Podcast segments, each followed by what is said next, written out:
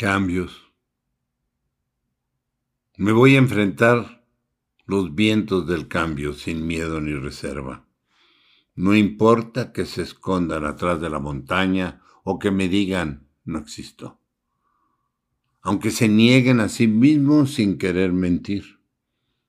Voy a esperar a que regresen, callados, sin golpear las puertas. Quiero descubrirlos, acecharlos hasta que se vistan de lluvia o de polvo, que no pueda negar su origen la sonrisa de los dioses cuando están dispuestos a cambiar el rumbo de la vida.